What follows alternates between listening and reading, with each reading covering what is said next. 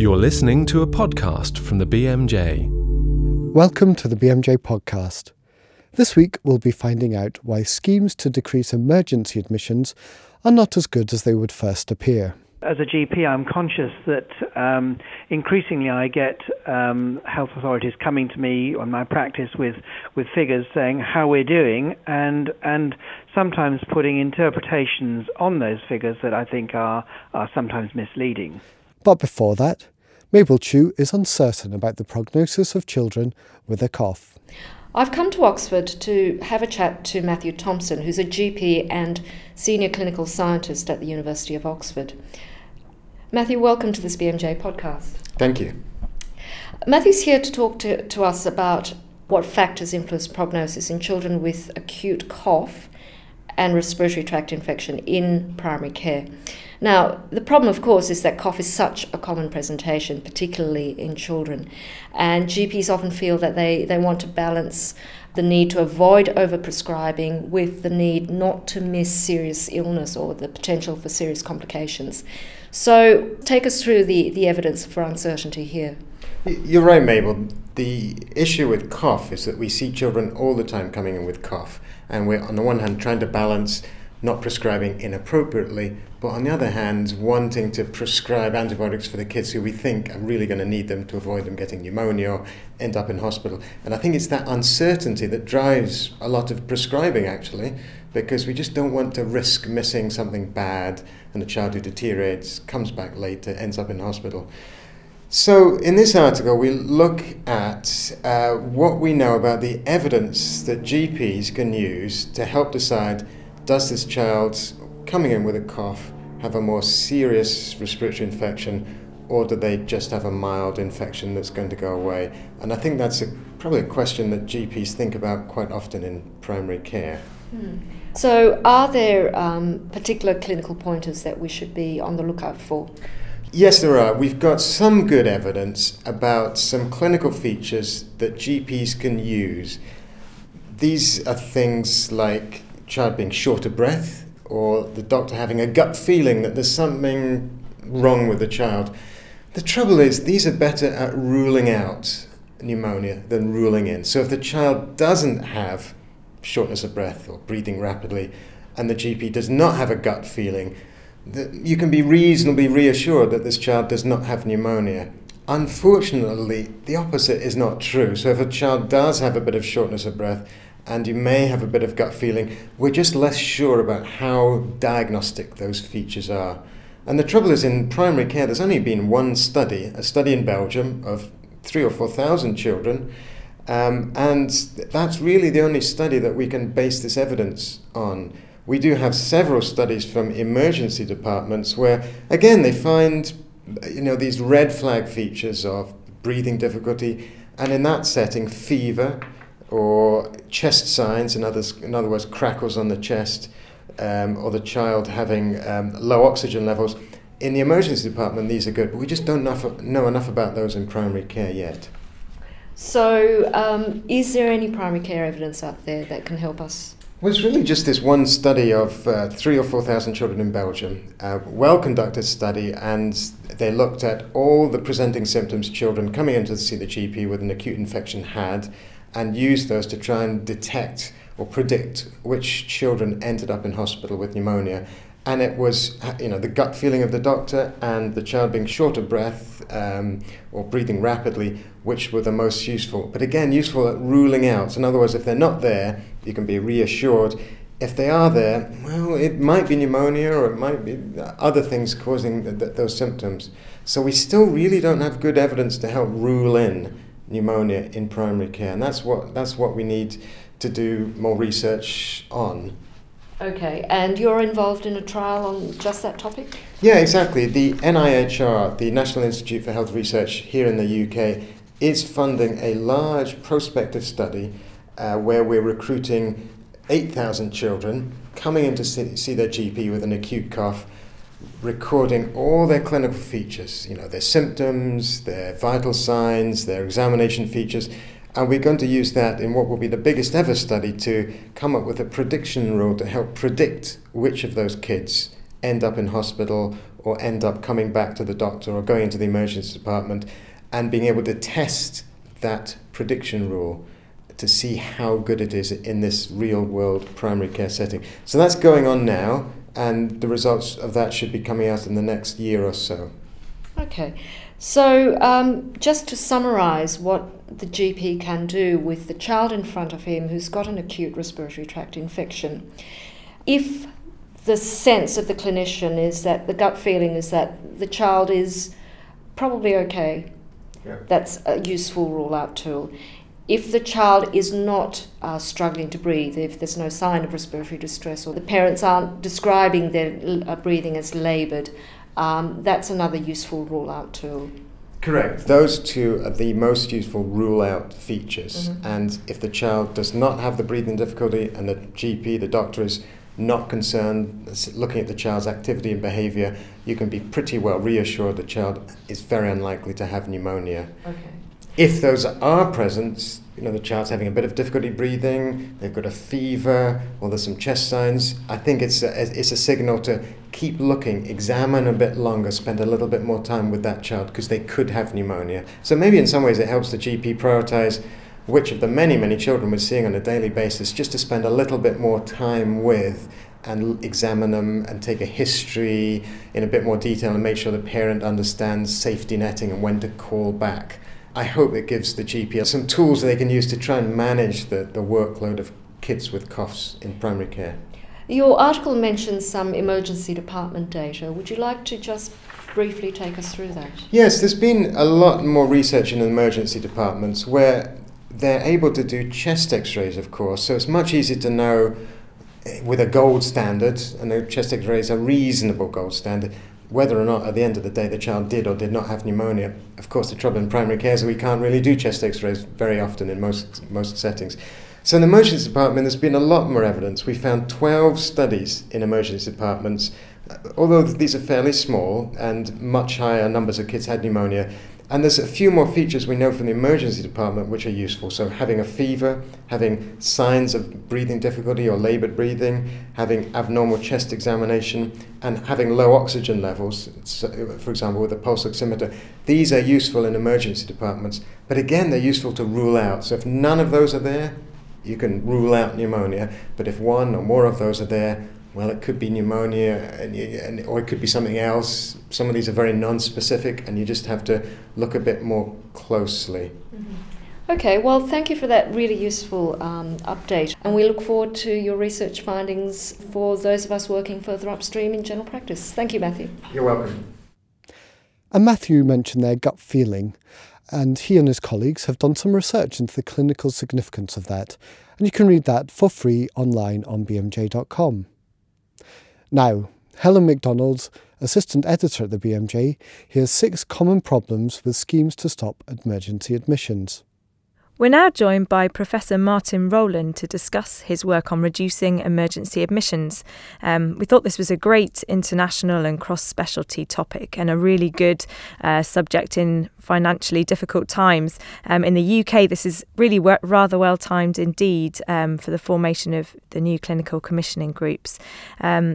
Martin, I wondered if you could start by just telling us a bit about yourself um, and what sort of angle you approach this topic from. Um, yes, well, I, I'm, I'm um, Professor of Health Services Research at Cambridge, but I'm also a GP and have been a GP for over 30 years. So I guess I, I come at this from from two angles. Um, first is that I've been interested in, in referrals and admissions to hospital uh, as part of my research for many years. But also as a, as a GP, I'm conscious that um, increasingly I get um, health authorities coming to me on my practice with, with figures saying how we're doing and, and sometimes putting interpretations on those figures that I think are, are sometimes misleading. Yes. Um, so the remit of this article is quite interesting because the bulk of it is really challenging assumptions that we might have as doctors doctors or policymakers about how to reduce admissions. Um, and it seems very simple as you've laid out in this article, and you've gone through six commonly held misconceptions. Um, so perhaps if we just run through those and you expand a bit on those. Um, the first one you mentioned was the concept of frequent flyers. Tell yes. well, them. these these are these are naughty patients. These mm-hmm. are people who are vilified because they keep getting admitted to hospital, and if only you could do something about them, you'd solve the problem of emergency admissions. Ah. And there is a flaw in this argument, and the fact is that that most admissions don't actually come from frequent flyers it's a little bit like some of some of our readers may rem- remember Geoffrey Rose and the Rose hypothesis about hypertension, in which he pointed out that if you actually wanted to reduce deaths from stroke, then reducing the whole population's blood pressure by a small amount would do much more than tackling a few people with very high blood pressure. And so it is with, with the problem of the frequent flyers. And what we've shown in the article with with a, a simple table is that if you just concentrated on the people with the highest rate of admissions, actually you'd find it very, very difficult to do anything about the overall pattern of emergency admissions. So interventions need to be broader based. Tell us about some of the numbers in that figure you mentioned, because they're actually really quite illuminating. So, so, for example, if you wanted to reduce admissions by 10% and were just concentrating on, on the very high risk patients, those who are at highest risk of being admitted, actually what, what the arithmetic shows is that you'd have to more than stop all of those patients going into hospital. So that, that demonstrates that, that we can't solve this problem just by focusing on those at, with the, at the very highest risk. So we really need to start thinking about other groups of patients to. Yeah, tackle. indeed, yes. Right, concept two then, um, regression to the mean. What what does that mean? Well, this, this, is a, this is a wonderful problem, and it's a wonderful problem for anybody who really wants to show that their intervention is working. Because what we showed, and, and many other people have showed, is that if you take a group of people who are high users of, of health service and simply see what happens to them over the next few months or years, lo and behold, you find that, that actually their patterns of, of ad- admission or utilization go down. So, some while ago, we looked, for example, at people who'd had two or more emergency admissions, older people, in, in the previous year. And if you then track them over the next three or four years, their patterns of, of admission just go down to the same as everybody else of their age. And, and this is a phenomenon that statisticians, statisticians are well used to describing called regression to the mean. And so it's a really neat way of showing that your intervention works. You basically make sure you don't have any controls and you don't know what happens to anybody else, and you just take these high users, put in your intervention, and show that their admissions go down. And lo and behold, they do, because they would have done anyway. So the Gosh. message here is, is actually a very simple one. It's either that you, you must have some sort of controls to look at if you're trying to show that what you're doing is working. That's often very difficult for people in the service. The alternative is that you actually have to look at the overall pattern of admissions. So, if, for example, you're putting in community matrons to a group of over 75s, don't just look at the people who the community matrons are going to visit, but see whether your intervention is having an effect by seeing if, if it affects overall admissions for the over 75s. Mm-hmm.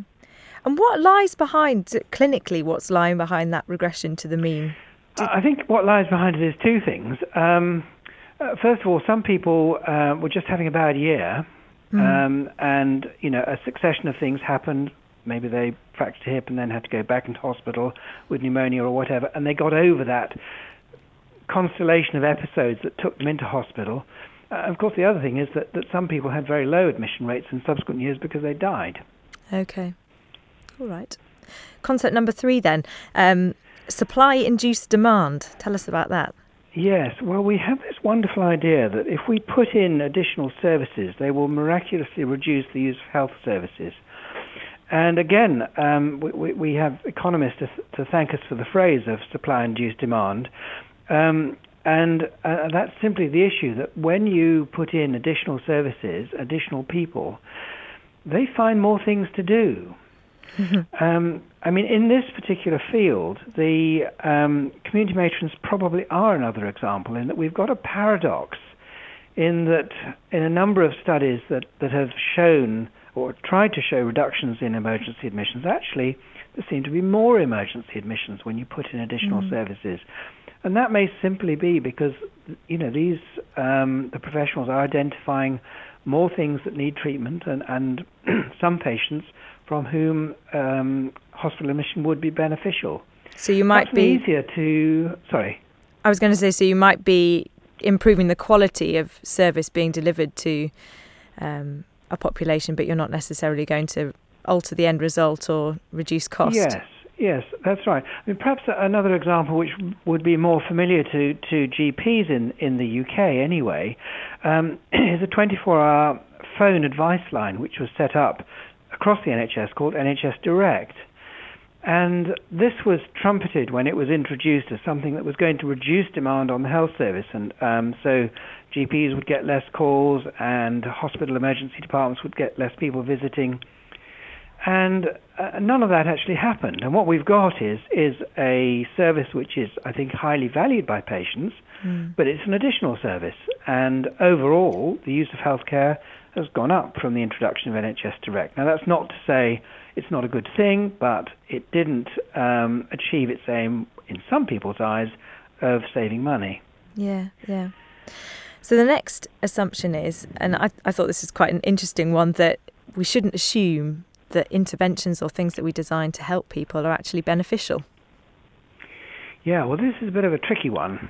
Um, the example I've given in the in the paper relates to self-management, and of course, many people um, working in the NHS are trying to help patients with long-term conditions um, to um, self-manage their own conditions more effectively. And the, the, example I brought in was a, a, trial recently published in the United States of a, um, a self-management intervention for people with COPD. And the trial was actually stopped early because of increased mortality in the intervention group. So more people in the self-management group died. Now, of course, it's not impossible to think how that might have happened if, if your intervention, you know, clearly steered people away from getting medical care when they should have been calling their doctor or, or going to hospital. Then you could see how, you know, even something as apparently benign as, as improving self-management could actually be harmful.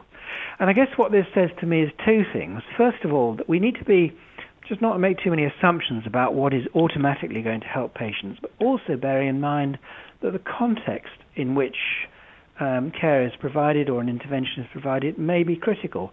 So, using that example, you could very well see how a self management intervention could be entirely beneficial, but equally situations where it could possibly be harmful. Mm. So the fifth misconception comes back a bit to your introduction about being sent through data or information uh, about your practice or your individual referral or prescribing habits, that type of thing, and um, reminds us not to forget about chance and being very careful when we're interpreting small numbers. Yes, absolutely. Um, and this is this is again a um, a recurring problem I, I, find sometimes with health service managers. And if I go back to the example of um, our, our, health authority who comes along to our practice and presents us with figures on our on our rates of referral um, every few months, and they show us all the practices across um, Cambridgeshire and say, well, look, here you are in the distribution, and, and here's the range of rates of referral. And I say to them, well, how much variation would you expect? And and sometimes there's actually you know, very little variation, and, and they look surprised by the answer, as if uh, by the question, as if the answer should be, well, you wouldn't expect any variation. Mm-hmm. And the answer is that purely on statistical grounds, even if all the GPs were behaving in exactly the same way, you would expect quite a bit of variation on the basis of chance alone. And the problem becomes greater the smaller the numbers that you're dealing with. Mm. So if hmm. you're dealing with specialty referral rates, you know, say to an individual specialty like dermatology over, say, three months, a lot of the variation you get is simply going to be due to chance and nothing to do with the doctors at all. And you could waste a huge amount of energy chasing around to try and find out what you ought to do on the basis of a figure that was essentially spurious. Mm-hmm. So what we've done in this paper is to provide a table giving people an idea of, of how much variation might be due to chance. And, you know, within that range, don't go to too much trouble to try and sort out what needs to be done to solve problem that might not be a problem. That's really helpful, and I'm, I would urge readers to have a have a look at that table because it's the kind of thing which you can keep and use when when uh, the powers that be come and deliver these types of figures to your practice. Um, so, final point is um, perhaps the worst of them all. Um, do we actually know what we're doing? you seem to say that the research in this area is actually quite quite bad. So, how how do we go about deciding how to well, tackle it's not the problem? bad. It's not as illuminating as one would like it to be. Um, so I've I've pointed uh, readers to various sources of, of evidence for the sorts of things that help. Um, but there isn't, and I guess probably most people working in this service know this already. There isn't an easy solution. Mm. So, um, if you take, for example, the um, where we started off was avoiding admissions, the, the best studies, and there are now quite a lot of them, are um, um, for avoiding admissions for patients with congestive heart failure. And there's quite a number of studies showing that various forms of monitoring, regular weighing, etc., will help those those people. Then you need to be careful to not to extrapolate that to everybody else, to say patients with diabetes and expect you'll get the same result. So I think that um, what, what people can do, and they, they really do need help from um, public health departments who are going to need to, particularly with CCGs being informed, give people as much, uh, you know, concise but accurate information as possible on what sort of things are likely to help and what aren't. And, and the real difficulty is where I think everybody agrees about these types of interventions, whether it's self-management or community matrons, um, is that the context in which you introduce whatever it is you're trying to do and the way in which you introduce it is probably really important to the result you're going to get. So it's not just like taking a pill. And of course, everybody's context is is individual, and we've already talked about situations where you could introduce something that could be beneficial done in some ways, and even potentially harmful done in others. So careful thought about both what the evidence is, but then how you actually interpret that in your own lo- local context is, I think, really important. And that analysis paper is now available online on bmj.com. That's all for this week. Join us next week when we'll be back with more from the world of medicine. For more information about this programme and other BMJ Group podcasts, please visit bmj.com.